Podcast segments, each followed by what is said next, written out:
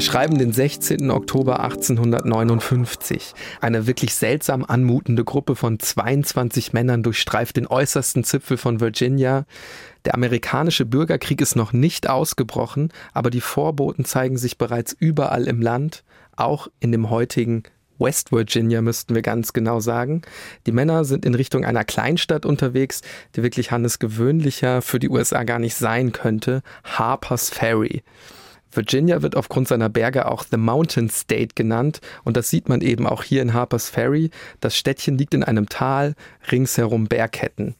Durch den Ort fährt direkt eine Eisenbahn. Die wenigen Häuser sind wirklich auf einen Blick zu sehen und reihen sich entlang der ganzen Straße. Ich glaube, ich sage nicht zu viel, wenn ich behaupte, hier kennt wirklich jeder jeden. Kennzeichen der Stadt ist der Shenandoah River. Er umrandet die Stadt und mündet genau bei Harper's Ferry in den mächtigen Potomac. Gettysburg übrigens, wo die berühmte Schlacht im amerikanischen Bürgerkrieg stattfinden wird, das liegt nur 90 Kilometer entfernt. Aber zurück zu unserem Tatort. Es ist 20 Uhr, es wird also langsam dunkel, da erreichen die Männer eine Brücke, die über den Potomac River führt. Hier teilt sich die Gruppe dann, zwei bleiben bei der Brücke stehen, während die restlichen Männer weiter nach Harper's Ferry marschieren.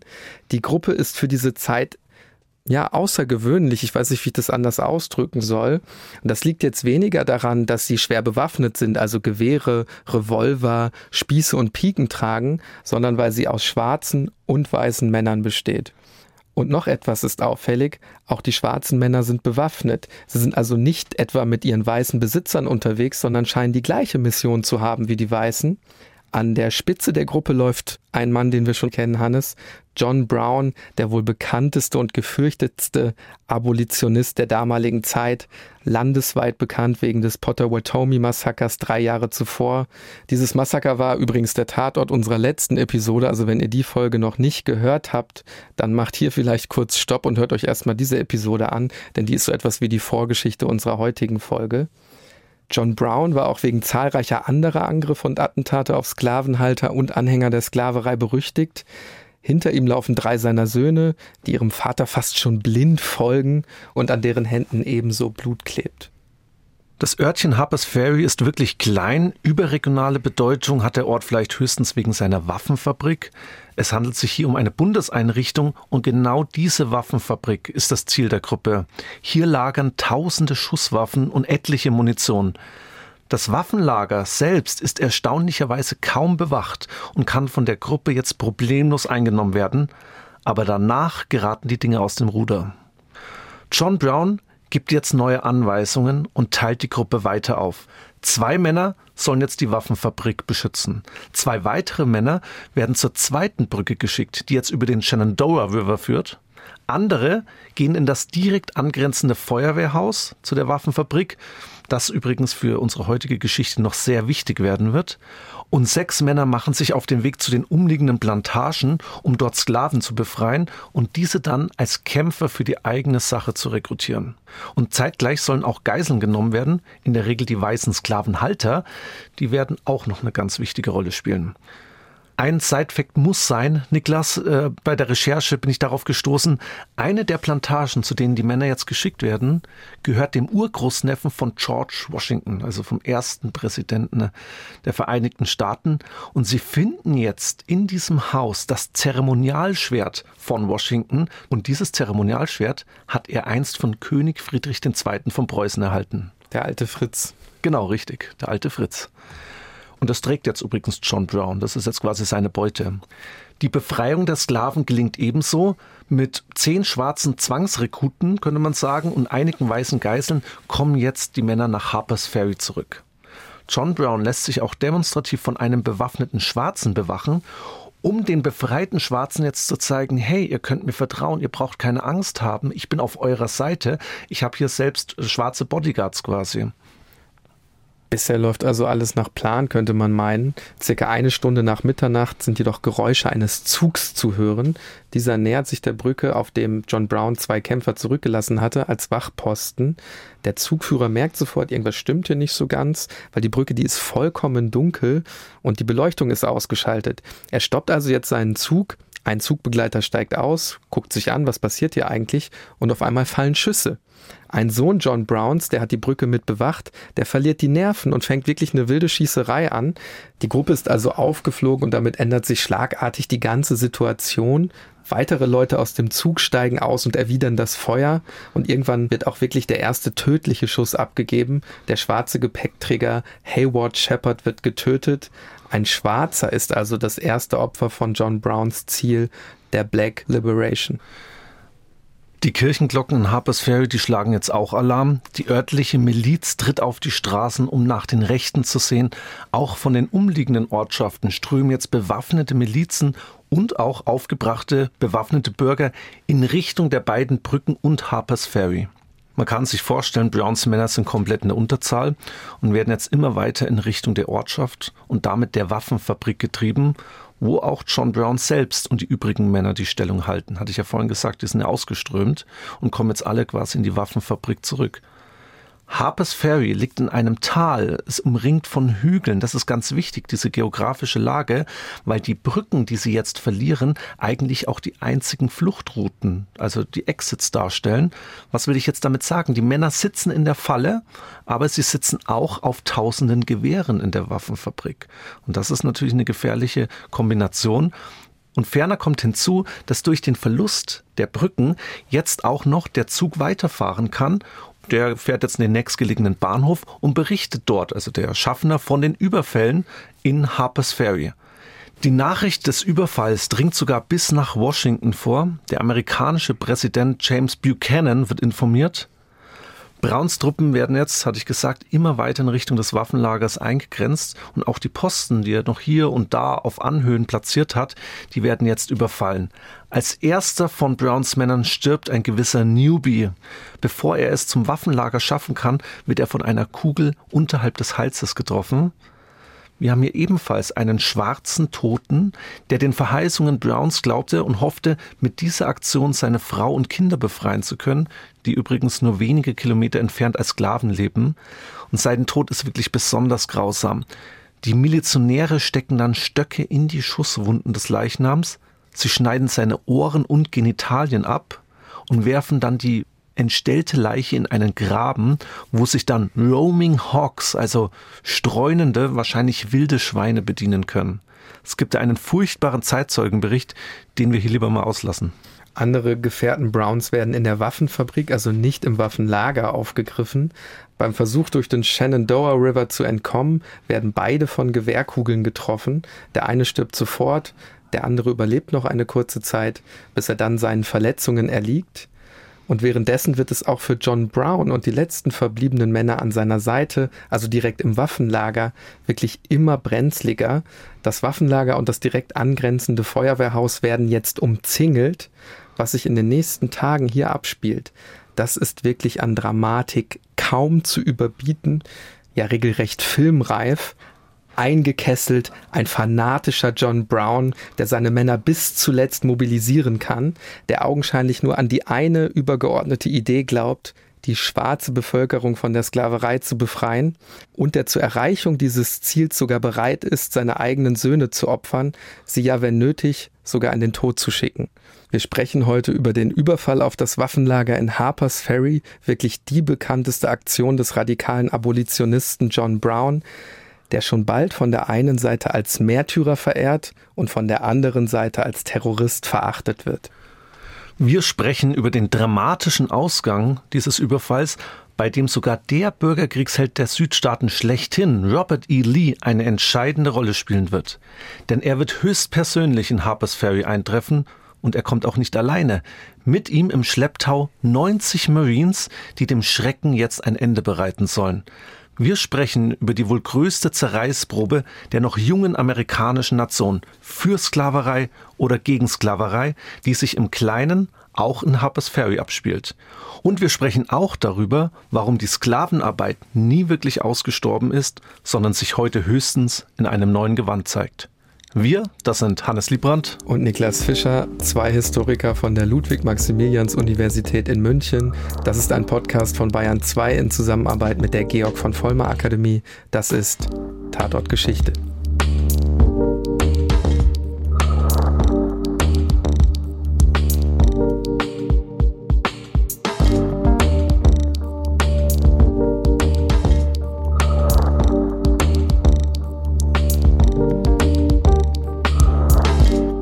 Ja, Hannes, wenn wir uns jetzt auch noch mal versuchen, in die Situation hineinzuversetzen, die ist ja eigentlich von Anfang an vollkommen aussichtslos und das weiß wohl auch John Brown. Aber die Milizionäre und die aufgebrachten Bürger draußen können ja jetzt nicht einfach in das Gebäude reinballern, sage ich mal ganz salopp, denn da befinden sich ja noch Geiseln in der Gewalt seiner Gruppe, also in der Gewalt von John Brown. Was kann der jetzt machen? Der kann entweder bis zum letzten Mann kämpfen oder aufgeben. Aber aufgeben und sich gefangen nehmen lassen, Hannes, das liegt nicht wirklich in der Natur von John Brown. Er schickt jetzt also einen Weggefährten und eine Geisel mit einer weißen Flagge vor die Tür. Mal gucken, was man da vielleicht verhandeln kann. Seine Hoffnung ist da wohl, dass es möglicherweise zu einem Austausch kommt, dass er also mit seiner Gruppe einfach rausgelassen wird, wenn man im Gegenzug die Geiseln eben freilässt. Was passiert jetzt aber? Die nehmen diese beiden mit der weißen Flagge einfach fest. Also die verhandeln überhaupt nicht mit denen. Also muss John Brown seinen Plan ändern. Er lässt jetzt nochmal zwei Leute als Wachposten zurück in der Waffenfabrik und flieht selbst mit den verbliebenen Männern und den wichtigsten Geiseln zum angrenzenden Feuerwehrhaus. Und genau in diesem Feuerwehrhaus kommt es jetzt wirklich zum letzten Akt des wahnwitzigen Unterfangens. Brown schickt jetzt wieder jemanden nach draußen. Und zwar diesmal seinen Sohn Watson und einen anderen Kämpfer, ebenfalls mit einer weißen Flagge. Und die zwei, die werden jetzt nicht mal mehr angehört, sondern sofort mit Kugeln durchsiebt. Browns Sohn taumelt dann noch zurück in Richtung des Feuerwehrhauses und wird dort von einem anderen Sohn Browns aufgefangen, ehe er stirbt. John Brown selbst und seine Männer sind inzwischen von zwölf Milizkompanien und hunderten wütender Bürger umzingelt. Das muss man sich mal vorstellen. Insbesondere der Tod unschuldiger Leute in Harper's Ferry darunter übrigens auch der Bürgermeister, einige Stunden zuvor, lässt jetzt die Menge hier am Feuerwehrhaus überhaupt gar keine Kompromisse mehr eingehen. Die Leute schreien und fordern das Erstürmen des Feuerwehrhauses. Viele Bürger schießen mit ihren Waffen in die Luft. Die Leute betrinken sich auf der offenen Straße. Ist fast schon wie so ein Volksfest im negativen Sinne. Die Situation droht auf jeden Fall zu eskalieren. Aber man wartet noch mit der Erstürmung, besser gesagt, man muss warten mit der Erstürmung, denn Truppen aus Washington befinden sich jetzt auf dem Weg nach Harper's Ferry, um diese Sache zu klären. John Browns anderer Sohn, der 21-jährige Oliver, der soll die Lage vor der Tür erspähen. Als er die Tür einen Spalt öffnet, sieht er, wie ein Mann draußen sein Gewehr zieht und auf ihn schießt. Im Bauch getroffen, sackt er jetzt zusammen, schleppt sich zurück und kämpft dann zwölf Stunden qualvoll um sein Leben ehe auch er an seinen Verletzungen stirbt. Davon gibt es ja auch eine Anekdote, wie John Brown dann ganz lapidar gefragt haben soll, ob er schon tot ist, weil er höre jetzt gar kein Stöhnen mehr. Kommen wir zurück zu dem, was danach passiert. In der Abenddämmerung ist wieder eine weiße Fahne zu sehen, diesmal jedoch gehisst von den Milizionären, die ihre Bedingungen selbst jetzt an John Brown und seine Männer übertragen. Ich müsste aber eigentlich eher sagen diktieren. Sie fordern nämlich nichts anderes als die bedingungslose Kapitulation. John Brown antwortet aber jetzt, indem er einfach seine alte Forderung nochmal wiederholt, also freier Abzug für sich und seine Leute. Und im Gegenzug würde er eben die Geiseln freilassen. Gegen 23 Uhr, da zieht sich die Schlinge dann noch enger um seinen Hals, denn da kommt kein geringerer als der spätere Oberbefehlshaber des konföderierten Heeres im amerikanischen Bürgerkrieg, Robert E. Lee, in Harper's Ferry an. Er erreicht das Städtchen mit 90 Marines, also Berufssoldaten. Ich halte also an dieser Stelle fest draußen vor den Toren des Feuerwehrhauses Robert E. Lee. Drinnen John Brown mit dem Schwert Friedrichs des Großen. Jetzt beginnt der Showdown. Und was ich noch gar nicht erwähnt habe, die Leute draußen, die wissen noch gar nicht, wer sich da verbarrikadiert hat. Die wissen also noch gar nicht, dass hier der bekannteste Abolitionist seiner Zeit, John Brown, hinter diesem ganzen Anschlag steckt, hinter dieser ganzen Geiselnahme. Und dieses Geheimnis, das lüftet sich erst, als Brown selbst einen kleinen Spalt der Tür öffnet und nun persönlich mit der anderen Seite verhandelt. Und dabei lehnt er eben auch nochmal persönlich alle Bedingungen ab und denkt überhaupt nicht an eine bedingungslose Kapitulation, und das ist der Startschuss für die Erstürmung. Die Marines machen jetzt kurz einen Prozess. Die nehmen eine schwere Leiter als Rambock und schlagen damit die Tür des Feuerwehrhauses ein. Als jetzt ein ausreichend großes Loch in der Tür klafft, können zwölf Marines als Speerspitze sozusagen in das Gebäude eindringen.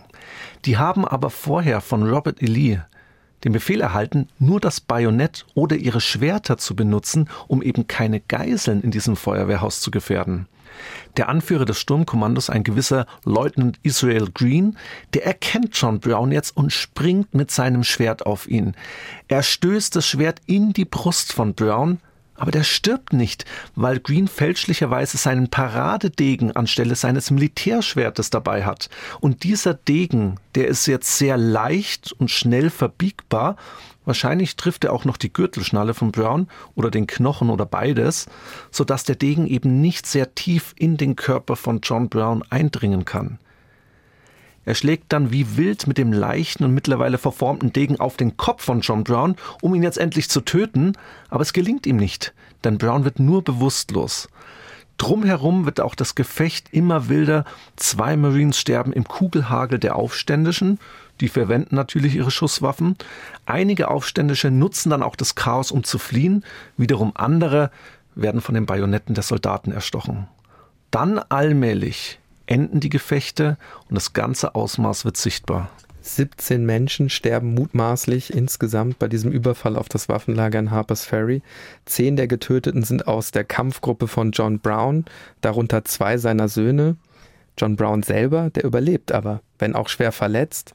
Elf Geiseln können befreit werden und damit endet die wohl bekannteste, spektakulärste und brutalste Aktion des Abolitionisten John Brown und damit scheitert auch sein Ziel, mit Hilfe der erbeuteten Waffen einen groß angelegten Sklavenaufstand in den Vereinigten Staaten vom Zaun zu brechen.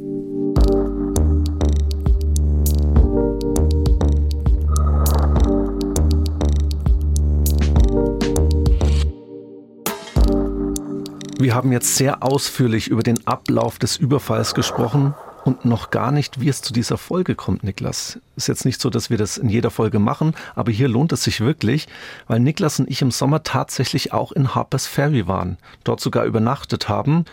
Natürlich haben wir uns dort die historischen Schauplätze angeschaut.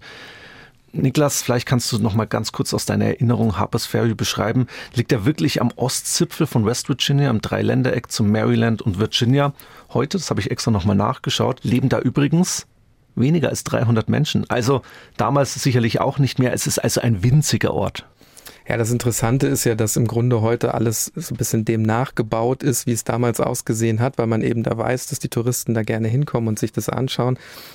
Ja, es ist, wir hatten es ja im Intro kurz schon gesagt, ähm, es ist im Grunde ein Städtchen, wie man sich das in dieser Zeit damals vorstellt. Ähm, also die Häuser liegen alle direkt am Shenandoah River, das haben wir ja schon gesagt. Eigentlich gibt's nichts anderes als diese Waffenfabrik dort und eben dann vielleicht auch noch das Feuerwehrhaus, aber das war's dann im Grunde schon. Alles ins Tal hineingebaut, überall Berge zu sehen und auch das haben wir ja schon gesagt, was mir auch noch total in Erinnerung geblieben ist, wirklich dieses unglaublich saftige Grün Virginia Virginias. Ja. Und ähm, man hat irgendwie so den Eindruck, dass dieses Ereignis auch heute noch irgendwie die Identität des Ortes in irgendeiner Hinsicht prägt. Also es gibt viele Souvenirläden, viele Touristen, die da hinkommen und auch viele Gaststätten. Ja, und das war ja auch das Absurde, als wir da waren. Das wirkte so ein bisschen wie eine Filmkulisse teilweise, ne? weil du hast dann gesehen, ah, hier ist jetzt sozusagen der Saloon und wenn du dann reingegangen bist, war da überhaupt kein Saloon, sondern einfach gar nichts. Also wirklich so eine Fassade einfach nur. Genau, ja. Das hat ja auch unser Guide da sehr deutlich zum Ausdruck gebracht. Aber jetzt mal zurück eben zu unserer Geschichte. Wenn wir jetzt etwas etwas in die Hintergründe und Motive des Überfalls eintauchen wollen, dann müssen wir diesen Überfall ja auch immer im Kontext der Zeit sehen und uns auch die Frage stellen, ob dieses Ereignis jetzt irgendwie ein singuläres Phänomen ist oder nur eines von vielen Beispielen der damaligen Zeit. Und für diese und weitere Fragen haben wir wieder Professor Dr. Michael Hochgeschwender bei uns sitzen, Professor für nordamerikanische Kulturgeschichte, empirische Kulturforschung und Kulturanthropologie an der LMU München und, das kann ich auf jeden Fall mit Fug und Recht behaupten, ein absoluter Experte für die Sklavenfrage in der Mitte des 19. Jahrhunderts in den USA. Michael, schön, dass du wieder da bist. Vielen Dank für die Einladung. Ja, auch von meiner Seite natürlich ein herzliches Willkommen ein zweites Mal. Michael, in der letzten Folge haben wir sehr ausführlich über das sogenannte Potawatomi Massacre gesprochen und sind auch etwas in die Welt des Sklavenhandels und des Abolitionismus eingetaucht. Diese Aktion von John Brown jetzt hier in Harper's Ferry, die hat ja ein übergeordnetes Ziel, nämlich die Waffen des Waffenlagers stehlen, damit Sklaven bewaffnen und mit Gewalt weitere Sklaven befreien. Also man könnte vielleicht sagen, so einen breit oder groß angelegten Sklavenaufstand provozieren.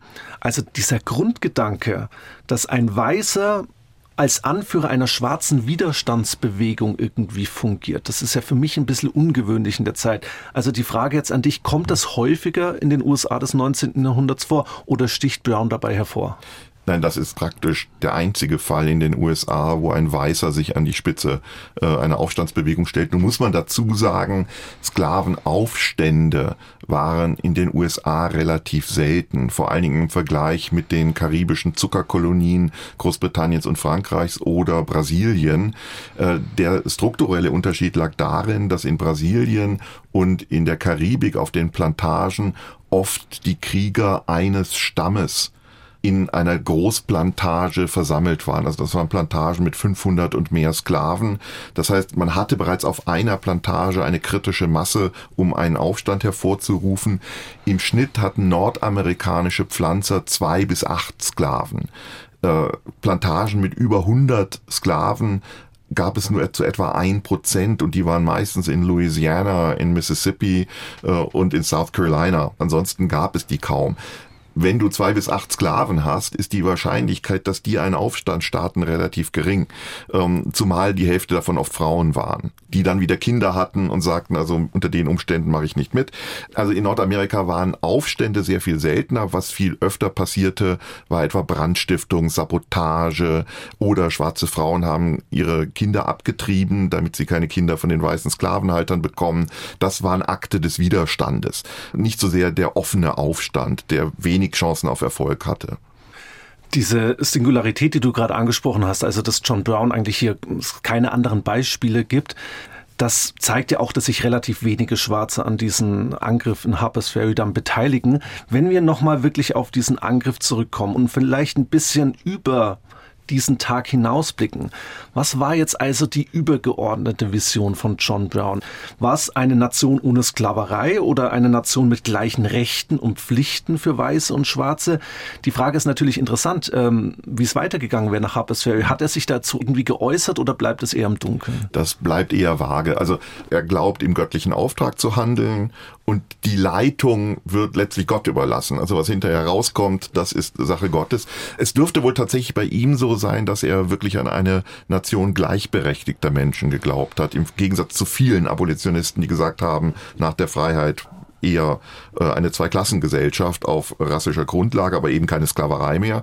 Äh, bei ihm dürfte es etwas anders ausgesehen haben, also tatsächlich eine Nation auf Basis der Gleichberechtigung. Wir sind alle Kinder Gottes, wenn man diese Idee einmal so formulieren will. Aber das Wichtigste für ihn war, wir müssen weg von der Sünde. Wir müssen die Sünder loswerden. Und äh, das machen wir jetzt eben mit Gewalt, indem äh, die Schwarzen Waffen nehmen und sich erheben. Als Vorbild hatte er natürlich Haiti, Santo Domingo. Äh, in den USA durfte man damals das Wort Haiti gar nicht aussprechen. Das war durch Gesetz verboten. Man musste immer Santo Domingo sagen. Da hatte der einzige große Aufstand, der wirklich Erfolg hatte, stattgefunden. Und das schwebte ihm so vor. Denn der hatte auch nur funktioniert, weil es innerhalb der weißen Ober- und Mittelschicht auf Haiti Konflikte im Rahmen der französischen Revolution gegeben hatte. Und insofern konnte man sich denken, na ja, wenn es uns gelingt, jetzt hier zu Konflikten zu kommen, auch innerhalb der Weißen, dann wird das automatisch dazu führen, dass die Chance für das Ende der Sklaverei sich sehr viel verbessern die Frage für oder gegen die Sklaverei, die ist ja wirklich omnipräsent in dieser Zeit und führt eben auch zu ständigen Konflikten und Gewaltexzessen. Was mich interessieren würde, wieso eskaliert gerade über die Frage der Abschaffung der Sklaverei eben dann am Ende ja auch der Bürgerkrieg oder ist das gar nicht das erste wesentlichste Motiv? Doch, es ist genau das erste und wichtigste Motiv. Äh, heutige Neokonföderierte behaupten ja gerne, der Bürgerkrieg hätte mit Sklaverei gar nichts zu tun gehabt. Das ist eine Erzählung, die beginnt bereits 1865. Man sichert sich gegenseitig zu, war eine noble Sache, für die wir gekämpft haben. Beide Seiten, irgendwie ein tragischer Irrtum. Aber Sklaverei hat damit gar nichts zu tun. Das ist komplett falsch. Was passiert ist, dass an die Sklaverei sich verschiedene andere Punkte andocken. Etwa die Frage, Schutzzölle ja oder nein. Der Süden war, weil er über die Sklaverei in das imperiale Wirtschaftssystem Großbritanniens eingebettet war, an Schutzzöllen nicht interessiert. Der Norden, weil sie keine Sklaverei hatten, sondern industrialisiert waren, wollte Schutzzölle. Also insofern hing diese Schutzzollfrage, die sehr, sehr wichtig ist in der Diskussion, unmittelbar mit der Sklaverei zusammen. Auch die kulturellen Unterschiede. Im Süden gerierte man sich gerne als Aristokratie auf keltischer Grundlage. Man las die Romane von Sir Walter Scott und empfand sich als die neuen Ritter. Im Norden hingegen war man Yankee, also man war bürgerlich-kapitalistisch. Der Süden gab sich offen antikapitalistisch. Äh, wenn man genauer hinsieht, waren die extrem kapitalistisch aufgrund ihrer Verknüpfung mit Großbritannien. Aber das gab man sich selber gegenüber nicht zu. Das heißt, auch die kulturellen Fragen wurden letztlich von der Sklaverei bestimmt. Und wenn man sich dann die Erklärungen, die Unabhängigkeitserklärungen der Einzelstaaten im Süden ansieht, da steht es ganz offen drin.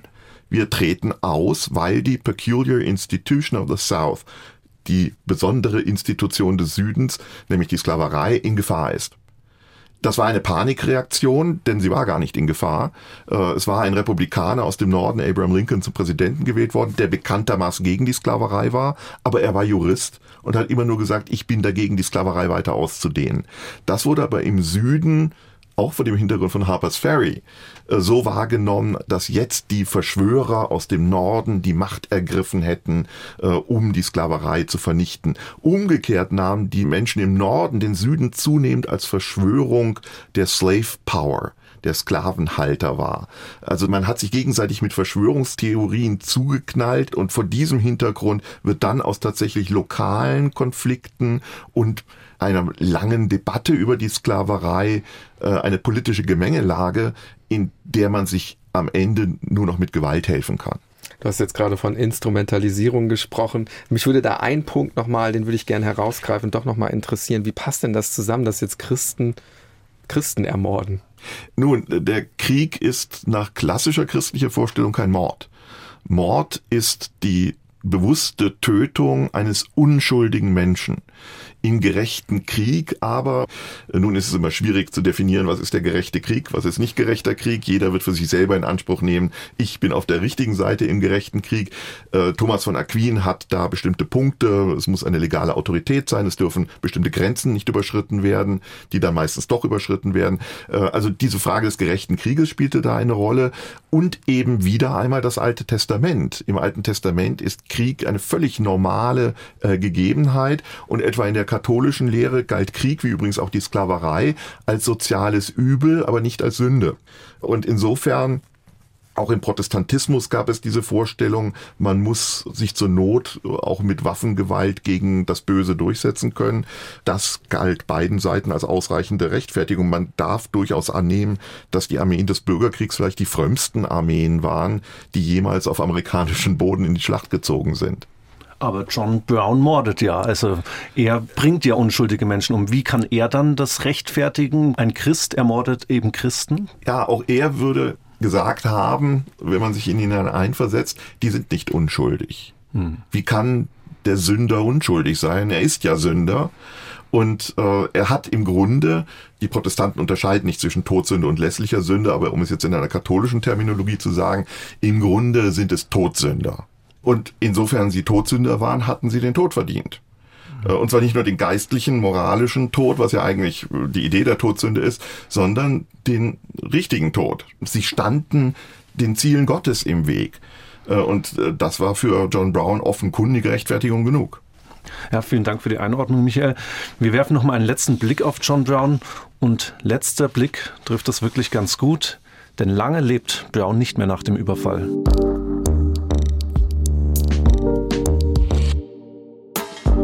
Nach seiner Festnahme wird John Brown angeklagt, übrigens noch immer schwer verletzt. Er wird angeklagt wegen Mord, Beihilfe zum Mord, Verschwörung zu einem Sklavenaufstand und Landesverrat gegenüber Virginia. Eine ganz skurrile Anekdote, wie ich finde. Einige der Verteidiger von Brown haben selbst auf Seiten der Milizen, also gegen Brown und Co. gekämpft und waren auch selbst Sklavenhalter. Also da sehen wir schon ein bisschen, dass rechtsstaatliche Prinzipien nach heutigen Vorstellungen nicht so zu erwarten sind. Der Prozess beginnt am 27. Oktober 1859. Brown wird sogar auf einer Krankenliege in den Gerichtssaal getragen und rhetorisch will er sich jetzt wie nicht anders zu erwarten, auf die Seite Gottes stellen.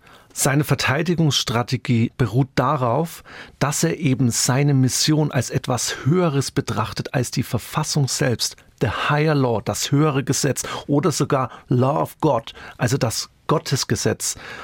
Er weiß eben, dass zahlreiche, die jetzt im Gericht über ihn urteilen werden, selbst sehr tief religiös sind. Es gibt aber noch eine zweite Strategie, die kommt jetzt vielleicht weniger von Brown selbst als von seinen Verteidigern. Die beruht aber auf etwas ganz anderem, Hannes. Die wollen ihn nämlich für teilweise unzurechnungsfähig erklären. Und auch die Medien beschreiben Brown durchaus als Verrückten, als einen pathologisch Kranken. Wenn wir uns so seine Taten anschauen, also vor allen Dingen die Brutalität, die er einsetzt, dann spricht ja auch ein bisschen etwas dafür. Der Prozess steht medial für die Zeit damals wirklich sehr im Fokus, erreicht also überregionale, wenn nicht sogar nationale Bedeutung. Brown ist nämlich längst zu einer Ikone der Abolitionisten aufgestiegen und deshalb schickt man auch mehrfach Anwälte zu ihm. Also die Nordstaaten oder Menschen aus den Nordstaaten, Gegner der Sklaverei, die haben Geld gesammelt, um ihm da wirklich Top-Anwälte zu schicken. Aber das bringt alles nichts. Es ist wirklich ein sehr kurzes Gerichtsverfahren. Schon am 31. Oktober erklärt der Richter den Prozess für beendet die Jury, die braucht für das Fällen ihrer Entscheidung nicht eine Stunde Beratung und er wird dann wirklich in allen Anklagepunkten schuldig gesprochen und zum Tode verurteilt. Am 2. November erfolgt der Urteilsspruch. Davor erlaubt ihm die Prozessordnung aber noch ein Schlussplädoyer und das ist sehr erhellend. Da hören wir jetzt mal etwas ausführlicher rein. Ich habe, möge es dem Gericht gefallen, hier ein paar Worte zu sagen. Erstens leugne ich alles, bis auf das, was ich die ganze Zeit zugegeben habe. Einen Plan meinerseits, die Sklaven zu befreien. Ich hatte nie die Absicht, Mord oder Verrat zu begehen, Eigentum zu zerstören oder Sklaven zur Rebellion aufzustacheln oder anzustiften oder einen Aufstand anzuzetteln. Auch dieses Gericht erkennt, wie ich annehme, die Gültigkeit des Gesetzes Gottes an. Ich sehe, dass hier ein Buch geküsst wird, von dem ich annehme, dass es die Bibel ist. Oder zumindest das Neue Testament, das mich lehrt, dass ich alles, was ich möchte, dass die Menschen mir antun, auch ihnen antun soll. Ich bin noch zu jung, um zu verstehen, dass Gott nicht alle Menschen ohne Ansehen der Person behandeln würde. Ich habe im Namen seiner verachteten Armen gehandelt. Ich habe nichts falsch gemacht, sondern richtig gehandelt. Wenn es nun für notwendig erachtet wird, dass ich mein Leben für die Förderung der Zwecke der Gerechtigkeit verliere und mein Blut weiter mit dem Blut von Millionen in diesem Sklavenland vermische, dessen Rechte durch böse, grausame und ungerechte Erlasse missachtet werden, dann sage ich, lass es geschehen. Das ist jetzt nur ein Auszug aus dem Schlussplädoyer von John Brown ja, schwierig, das auch so zu verorten oder beziehungsweise zu interpretieren. Das ist jetzt gar nicht so sehr diese Märtyrerrede, die man vielleicht erwartet, dass er irgendwie vor Prozess mit seinen Gegnern irgendwie abrechnet, sondern die religiöse Komponente steht einfach über allen, dass er eben seine Mission als eine göttliche Mission darstellt und dementsprechend sich als eine Person sieht, die nur von Gott gerichtet werden könnte. Und dadurch, dass er ein überzeugter Abolitionist war, weiß er, dass er eben im Auftrag Gottes handelte. Also keine, ja, keine große Abrechnung, keine Theatralik, sondern ein sehr ruhiger John Brown eigentlich fast schon. Und dieses Bild verstärkt sich dann tatsächlich auch noch in der Zeit nach der Urteilsverkündung. Denn in dieser Zeit wandelt sich das Bild von John Brown in der Öffentlichkeit sehr deutlich. Davor galt er bei vielen als kaltblütiger Mörder, der seine eigene Rasse verrät und jetzt der eher nachdenkliche, tief religiöse Brown, der moralische Fragen zur Sklaverei äußert. Und dieser Prozess hat zweifelsohne nochmals nachdrücklich sein Bild in der Geschichte und Erinnerungskultur bei vielen Menschen geändert. Übrigens nicht nur in den Nordstaaten, wo man ja ohnehin Sympathisanten vermuten könnte, sondern sogar auch in den Südstaaten diese Gegenüberstellung oder diese zwei Lesarten, gewalttätiger Abolitionist auf der einen Seite oder freiheitsliebender Märtyrer auf der anderen Seite. Das bestimmt eben das Urteil über John Brown. Und wir wissen einfach nicht, was Überzeugung wirklich ist und was auch vielleicht Kalkül ist. Du hast jetzt darüber gesprochen, der Gerichtsprozess verändert da viel in der Wahrnehmung John Browns. Fast noch entscheidender müsste ich dazu sagen, ist eigentlich die Zeit zwischen Urteilsverkündung und Hinrichtung, denn da ist ja jetzt ein Todgeweihter. Und dieser Todgeweihte, der steht immer noch im absoluten Fokus der Öffentlichkeit. Das ist zwar nur ein Zeitraum von vier Wochen, aber das sind eben vier sehr medienwirksame Wochen. Seine Briefe werden in fast allen großen Zeitungen gedruckt, insbesondere natürlich den Nordstaaten. Am Tag seiner Hinrichtung am 2. Dezember 1859, da bittet er jetzt, auch das ist ganz, ganz interessant und für seine Selbstdarstellung vielleicht auch ein entscheidender Punkt, da bittet er jetzt nicht einen Geistlichen um den letzten Segen, sondern Kinder von Sklaven. Und diese Öffentlichkeit, die führt auch zu einer massiven Bewachung. Also man hat auch Angst davor, dass radikale Abolitionisten ihn befreien könnten. Also er wird auch noch vor der Hinrichtung wirklich hermetisch abgeriegelt und massiv bewacht. Viele Zeitzeugen berichten dann, wenn wir jetzt zur Hinrichtung kommen, dass er da wirklich ruhigen Schrittes aufrecht und äußerst gefasst zum Galgen läuft, bis es dann eben zur Hinrichtung kommt. Auch das trägt sicherlich nochmal zu seinem Heldenmythos bei vielen Abolitionisten dann bei. Und dieser Heldenmythos, der ist ja auch nie so richtig ausgestorben. Das haben wir auch bei unserem Besuch in Harper's Ferry gesehen. Auch diese kontroverse Bedeutung, nämlich wir reden ja trotzdem über einen Mörder. Das dürfen wir nicht vergessen. Und ich glaube, unser Guide hat genau diese Frage Freiheitskämpfer oder Terrorist explizit aufgeworfen. Wobei die Übergänge ja natürlich fließend sind. Wenige Freiheitskämpfer haben gänzlich auf Gewalt verzichtet. Außer vielleicht Harriet Tubman in dem konkreten Fall über die wir ja auch schon in der letzten Woche ganz ausführlich gesprochen haben und deren weiteren Werdegang wir auch nochmal hier deutlich machen möchten. Für ihren Einsatz gegen die Sklaverei wurde sie von John Brown übrigens als General Tubman bezeichnet. Also das ist ja auch nur eine Anerkennung. Ein Weißer, der eben eine schwarze Frau General Tubman nennt. Zeitlebens setzt Harriet Tubman ihren Kampf auf ihre Weise, die eben ganz anders ist als die von Brown fort. Während des amerikanischen Bürgerkriegs arbeitet sie dann als Kundschafterin für die Unionstruppen, also für die Nordstaaten, und pflegt und heilt verwundete Soldaten als Krankenschwester. Und auch das trägt natürlich zu ihrem Heldenmythos bei. Nach Ende des Bürgerkriegs kehrt sie dann in die Gegend von New York zurück, wo sie ein kleines Stück Land billig gekauft hat Dort pflegt sie ihre alten Eltern und errichtet ein Heim für Waisen und hilfsbedürftige alte Menschen.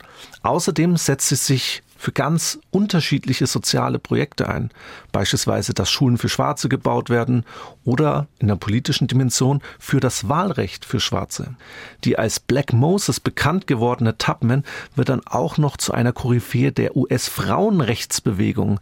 Die setzt sich dafür das Frauenwahlrecht ein und stirbt dann in hohem Alter von über 90 Jahren.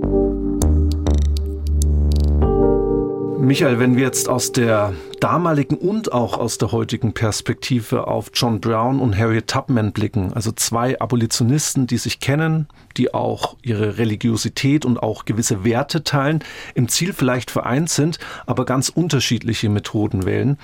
Wie werden die beiden Personen in den USA, also in der damaligen Zeit, aber auch heute gesehen? Das ist ja ganz wichtig, wenn wir auch mal ein bisschen in die Erinnerungskultur gehen. Wie wichtig sind also beide Personen in der US-amerikanischen Geschichte?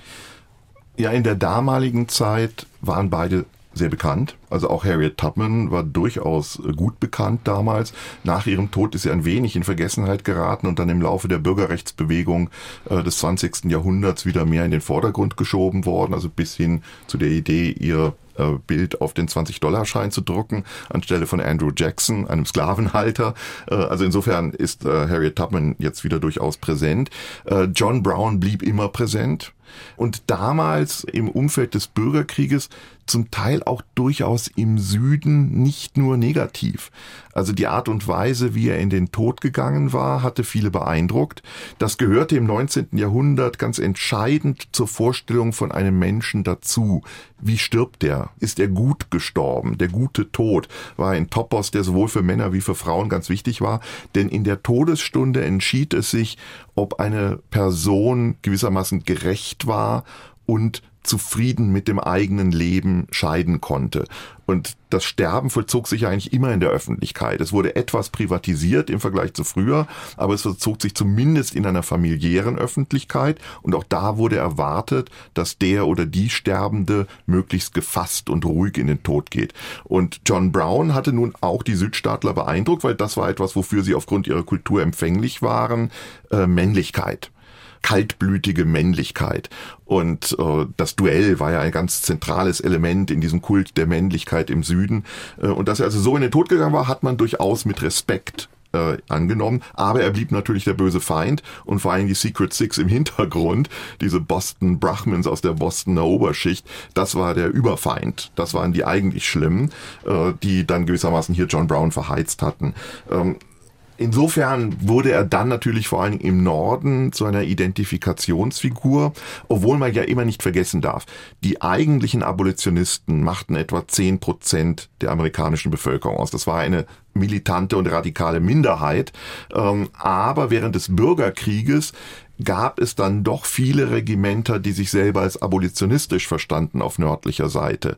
Und da wird dann John Brown tatsächlich zu einer Ikone, ähm, der einem als Vorbild dient, diesen abolitionistischen Regimentern als Vorbild dient für den eigenen Kampf. Wobei man auch nochmal hinzufügen muss, dass die eigentlichen Abolitionisten oft gar nicht in der Armee waren. Da sie Angehörige der Mittelklasse waren, konnten sie sich die 300 Dollar leisten, die man bezahlen musste, um einen Ersatzmann zu stellen. Und die haben dann gerne Ersatzleute gestellt. Aber er wird ja über die abolitionistischen Regimenter hinaus für die Nordstaaten dann insbesondere im Bürgerkrieg zu einer Art Mythos. Und oftmals ist es ja so, dass ein Mythos durch verschiedene Erinnerungen und Erzählungen konserviert wird. Du hast es angesprochen, er geht fast schon heldenhaft in den Tod. Der Prozess spielt hier natürlich auch nochmal eine große Rolle. Diese ganze Öffentlichkeit, die ihm dazu teil wird. Meistens ist ein Mythos auch verklärt. Das gilt sicherlich auch im Falle John Brown so. Ich glaube, das ist heute deutlich geworden. Das sehen wir aber auch in einem Song, der zu einem der meistgesungenen Marschlieder des Nordens wird. John Browns Buddy. Wir wollen mal in den Song reinhören.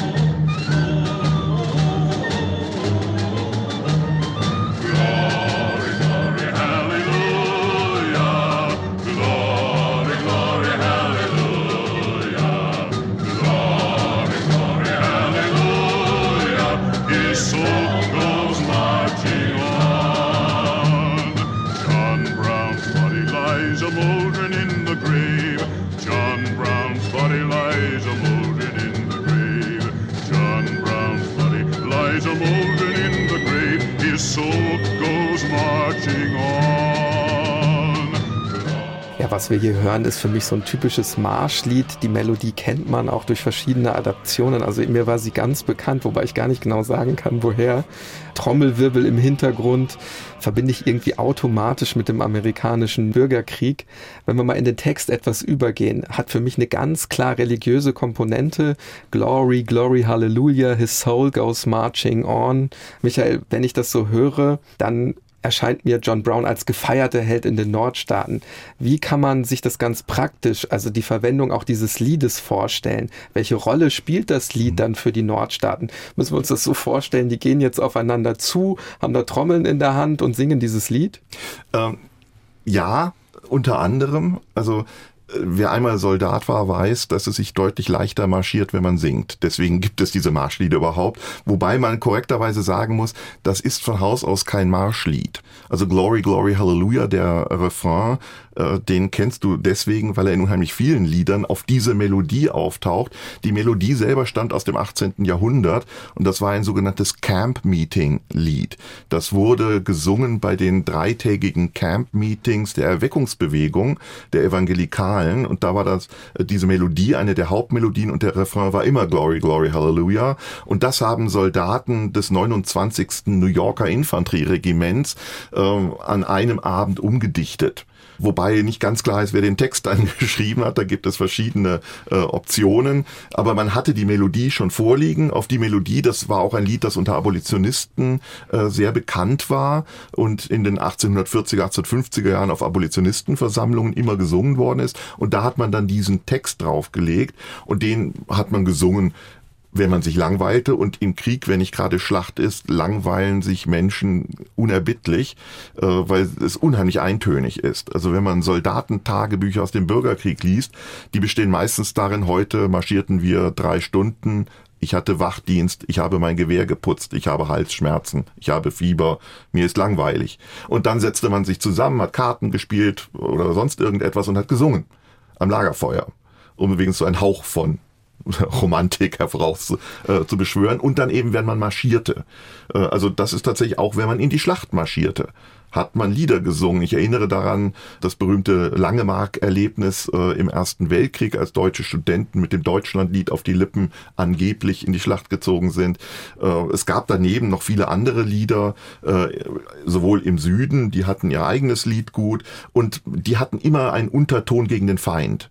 Also in diesem Lied über John Brown geht es ganz stark auch gegen Jefferson Davis. Es geht ganz stark um den Süden und dass man den fertig machen würde. Umgekehrt haben die Südstaatler Lieder gesungen, wo sie entweder ihre eigene Heimat gepriesen haben oder eben davon sangen, wie sie die Nordstaatler fertig machen würden. Das Interessante bei diesem Lied ist nun, dass zum einen die Melodie und der Refrain bis heute in Kirchenliedern äh, im amerikanischen Protestantismus gesungen werden. Jetzt nicht notwendig mit dem Text auf John Brown, aber auch das John Brown Lied bis heute in den USA sehr bekannt ist. Also der Protestsänger Pete Seeger zum Beispiel hat das auch mal eingespielt äh, mit großem Erfolg, hat allerdings ein paar ganz besonders anti-südstaatliche äh, Zeilen weggelassen. Aber das Lied ist durchaus in den USA bis heute bekannt und wird in bestimmten Kreisen, die auch bis heute John Brown sehr verehren, weiter gesungen also man kann so sagen, John Brown lebt über dieses Lied in gewisser Hinsicht in den amerikanischen Bürgerkrieg noch hinein, ähm, auf den wir jetzt leider nicht im Detail eingehen können. Da vielleicht lieber unsere Folge über Nathan Bedford Forrest hören. Da reden wir auch ein bisschen stärker über den Verlauf des Krieges. Der Bürgerkrieg geht 1865 für die Südstaaten verloren. Circa 600.000 Menschen sterben auf den Schlachtfeldern und anderswo. Übrigens, das sind mehr US-Bürger als im Ersten Weltkrieg, im Zweiten Weltkrieg und im Vietnamkrieg zusammen. Die Sklaverei wird durch einen Verfassungszusatz verboten aber damit enden ja jetzt nicht die Rassenschranken und die Diskriminierung schwarzer Menschen. Michael, ich weiß, dass das als Historiker sehr schwer fällt, so komplexe Entwicklungen in wenigen Worten auszudrücken. Aber wir sollten vielleicht abschließend noch mal kurz über das, in Anführungszeichen, Vermächtnis von John Brown und Harriet Tubman sprechen. Man könnte ja meinen, dass mit der Abschaffung der Sklaverei durch den amerikanischen Bürgerkrieg ihr Hauptziel erreicht war. Jetzt die Frage, vielleicht mal so als Längsschnitt über die Zeit hinausblickend, wie und warum zeigt sich denn die Rassendiskriminierung nach dem amerikanischen Bürgerkrieg, jedoch im neuen Gewand, vielleicht sogar noch radikaler? Und welche Zäsuren sind da vielleicht in der langen US-Geschichte bis heute noch zu erkennen? Also es geht im Grunde unmittelbar nach der Kapitulation des Südens los. Zwar eröffnet sich zwischen 1865 und sagen wir mal 1877, zum Teil bis 1885, ein kurzer Korridor, in dem Schwarze und Weiße im Süden im Rahmen der Republikanischen Partei zusammenarbeiten, teilweise sogar zusammen mit der Demokratischen Partei, der Partei der weißen Rassisten. Aber gleichzeitig beginnt man bereits mit den sogenannten Black Codes, die die Schwarzen wiederum auf dieselben Farmen konzentrieren, wo sie vorher waren, die sie von denselben Menschen abhängig machen, nur jetzt eben als bezahlte Arbeiter, und zwar als schlecht bezahlte Arbeiter, äh, bei denen sie vorher Sklaven gewesen waren. Das heißt, das System der Rassensegregation, das jetzt gesetzlich festgelegt wird und dadurch im Grunde viel schärfer wird als in der Sklaverei, wo man solche Gesetze gar nicht benötigte, weil einfach klar war, ein Sklave ist ein Sklave und Freie sind Freie. Aber jetzt geht es darum, dass man zwei Gruppen von freien Menschen definiert und die einen über ihre Rasse als minder frei. Das schließt dann Benachteiligung im Grunde in allen Orten, in der Schule, in der Kirche, im Straßenverkehr, wer darf auf welchem Platz im Bus sitzen, wer muss aufstehen, wenn jemand reinkommt, bis hin zu der der Frage, wie begrüße ich jemanden? Schwarze Männer müssen weiße Frauen möglichst devot grüßen. Also all diese Elemente spielen da eine Rolle und das verschärft sich bis in die 1920er, 30er Jahre hinein und dann setzt im Grunde die Bürgerrechtsbewegung, ausgehend von Schwarzen im Norden, aber auch von Weißen, sehr viele Juden darunter, setzt die Bürgerrechtsbewegung mit ihrer Legal Strategy ein. Das heißt, man versucht über Gerichtsverfahren die Rassensegregation aufzuheben. Und mit den 1950er, 60er Jahren führt das tatsächlich zu Erfolgen. Nur das Problem bleibt, äh, bestimmte Formen von Rassismus kann man gesetzlich bekämpfen, aber andere Formen sind schwer überhaupt zu fassen. Wenn man zum Beispiel zu einem Makler geht, auch in einer nördlichen Stadt, und dann sagt, ich hätte gerne ein Haus gemietet mit meiner Familie, Frau, zwei Kinder, gutes Einkommen, und der Makler sieht, oh, die sind ja alle schwarz dann wird er gerne mal sagen, tut mir leid, gerade ist das Haus vermietet worden, denn jeder weiß, und das kann man gesetzlich praktisch nicht regeln, dass der Marktwert auch der Nachbargebäude sinkt, wenn eine schwarze Familie einzieht. Daran hängt aber zum Teil die Alterssicherung der Familien und die wollen das partout nicht. Also ich habe selber in einem Vorort von Philadelphia gewohnt, da gab es genau eine schwarze Familie, die war als Beamte für die Post gearbeitet, die mussten da wohnen. Ansonsten waren die alle weiß. Im Nachbarort das war ein schwarzes Ghetto, waren sie zu über 80 Prozent schwarz, der Rest waren Latinos. Also von daher, diese Art von Segregation bildet sich dann auch trotz gesetzlicher Gegenmaßnahmen heraus. Und das ist extrem frustrierend für sozusagen die Erben, nicht nur John Brown, sondern auch Harriet Tubmans oder William Lloyd Garrisons und wie sie alle hießen, dass bis heute Schwarze überproportional häufig festgenommen werden, dass sie dann wiederum überproportional häufig zu überproportional hohen Strafen verurteilt werden, dass Polizisten schneller schießen, wenn sie es mit Schwarzen als mit Weißen zu tun haben und ähnliche Probleme. Also das ist wirklich etwas, was heute Rassismus in den USA ausmacht könnte das jetzt noch ergänzen, schlechtere Zugänge zum Gesundheitssystem, dadurch natürlich geringere Lebenserwartungen. Du hast es angesprochen, ein struktureller Rassismus, der Schwarze häufiger kriminalisiert. Und natürlich spielt auch in den USA noch die Ausbeutung als Arbeitskraft eine Rolle. Ich habe gelesen, laut einer Veröffentlichung des US-Arbeitsministeriums zum Beispiel aus dem Jahr 2020 liegt das mittlere Einkommen der afroamerikanischen Bevölkerung bei 20 bis 25 Prozent unter dem der weißen Amerikaner. Insofern mischen sich hier auch Fragen von Rasse und Klasse. Denn wenn man sich die Gefängnisse ansieht, der schwarze Aktivist Brian Stevenson hat das einmal gut auf den Punkt gebracht. Er sagte, in den Todeszellen des Südens findest du Schwarze, Latinos und Weiße, aber keinen, der reich ist. Das heißt, äh, hier kommen zwei Probleme zusammen und die Schwarzen trifft es dann besonders stark, weil bei ihnen sowohl die Klassenfrage als auch die Rassenfrage ganz zentral sind. Also es ist dann ein Problem, nur von strukturellem Rassismus zu sprechen. Es ist eine klassenbasierte strukturelle Frage, in der Rasse eine ganz zentrale Rolle spielt. Und äh, man kann ja auch noch das fortführen, wenn es um die Gefängnisse geht, wenn man sich die heutigen Chain Gangs ansieht im Süden, etwa Angola Prison äh, in Louisiana, die dann interessanterweise dort auf Feldern arbeiten, wo früher die Plantage eines Sklavenhalters stand, dann ist es kein Zufall, dass viele schwarze Aktivisten sagen, das ist eine verdeckte Form der Sklaverei, die bis heute weiter existiert. Denn also in vielen Dingen, es gibt ein schönes Foto, wo man eine, oder sagen wir ein kritisches Foto, wo man eine blonde, junge, weiße Frau auf einem Pferd mit einem Gewehr in der Hand sieht, während vor ihr Schwarze mit nacktem Oberkörper auf dieser Plantage arbeiten. Und dann hat man natürlich genau die Assoziation und Bilder, wie wieder vor sich, die an die Zeit eines John Brown und einer Harriet Tubman erinnern. Äh, diese Frage, die du gerade angesprochen hast, ob die Sklavenarbeit heute gewissermaßen einen neuen Gewand sich zeigt, die müssten wir jetzt eigentlich viel ausführlicher diskutieren und kann wahrscheinlich auch nicht einfach beantwortet werden. Aber es zeigt sich ja, da müssen wir nicht nur in die USA schauen, sondern auch in anderen Teilen der Welt sehen wir noch Formen der Sklavenarbeit. Ähm, und man muss vielleicht trotzdem am Ende unserer heutigen Folge sagen, dass es ja trotz dieser nicht zu leugnenden Missstände es ja aber auch Fortschritte gibt, auch in den USA. Die Segregation gibt es nicht mehr. Die USA hatten sogar einen schwarzen Präsidenten. Das waren wahrscheinlich Sachen, die im 19. Jahrhundert vollkommen undenkbar gewesen sind.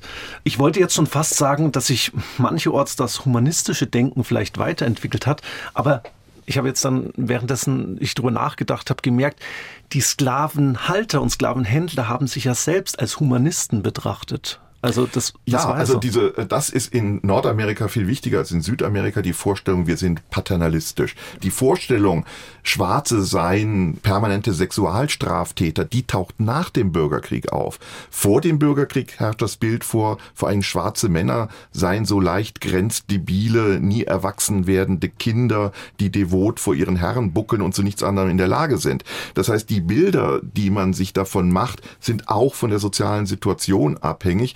Aber du hast natürlich völlig recht, die Situation hat sich deutlich geändert. Gerade im Süden gibt es heute viele schwarze Bürgermeister, es gibt viele schwarze Abgeordnete auf allen Ebenen, äh, Gouverneure, es gibt viele schwarze Polizeichefs. Das wäre etwas, was in den 1950er Jahren wäre das noch völlig undenkbar gewesen. Heute ist das bis zu einem gewissen Grad Normalität.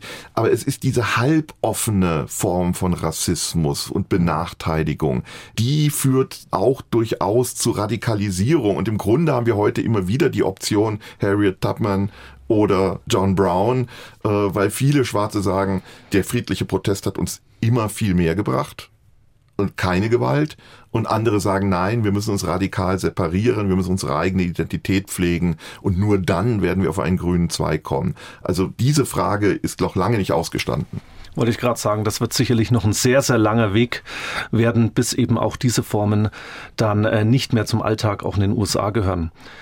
Ja, umso wichtiger ist eben auch das Narrativ, was wir heute so ein bisschen erzählt haben, eben an diese beiden Personen unter anderem auch äh, zu erinnern. Das wollten wir mit unserer heutigen Episode tun. Vielen Dank dir, dass du bei uns gewesen bist und das alles äh, so wunderbar eingeordnet hast. Und ich fand jetzt auch diesen Gegenwartsbezug am Ende nochmal ganz wichtig. Also herzlichen Dank dafür. Gerne. Ja, vielen Dank, Michael, auch von meiner Seite. Ich habe es ja am Anfang angekündigt, amerikanische Geschichte, vielleicht nicht so unser Steckenpferd, Niklas. Ich habe wieder sehr viel gelernt. Ich hoffe, euch geht's auch so. Und damit sind wir am Ende der heutigen Folge und auch damit am Ende der Staffel angelangt. Niklas, Weihnachten steht vor der Tür, das Fest der Liebe, das Fest des Friedens. Leider ist es nicht überall auf der Welt der Fall, nicht einmal überall in Deutschland. Aber auf jeden Fall ist es erstmal nicht die Zeit, weitere grausame Verbrechen in der Geschichte zu erzählen. Aber ich kann schon mal sagen, wir kommen auf jeden Fall wieder. Ja, du hast jetzt gerade Weihnachten angesprochen. Vielleicht ist das ja auch die Zeit, ein bisschen innezuhalten und an die Menschen zu denken, denen es bei uns auf der Welt nicht ganz so gut geht. Das ist ja auch immer die Intention unserer Episoden.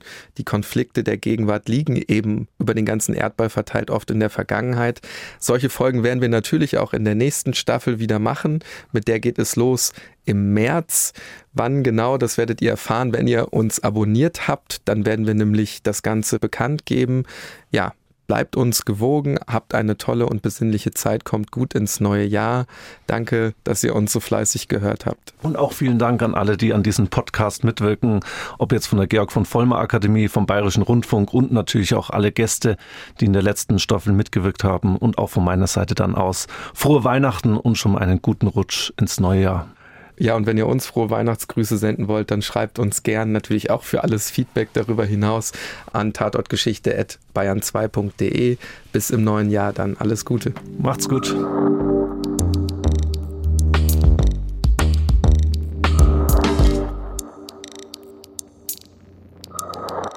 Hallo, Katja hier vom Bayerischen Rundfunk.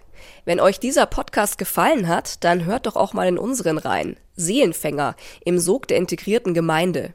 Aus einem katholischen Reformprojekt, gefördert unter anderem von Josef Ratzinger, dem späteren Papst Benedikt XVI., wurde eine Sekte. Wir erzählen euch in sieben Folgen die Geschichten von ehemaligen Mitgliedern, wie die Gemeinde sie in ihren Bann gezogen, aber auch missbraucht hat, finanziell, spirituell und sozial. Brisante interne Dokumente belegen, dass die katholische Kirche die Zustände jahrzehntelang gebilligt hat. Alle sieben Folgen gibt es jetzt in der ARD Audiothek und überall, wo es Podcasts gibt.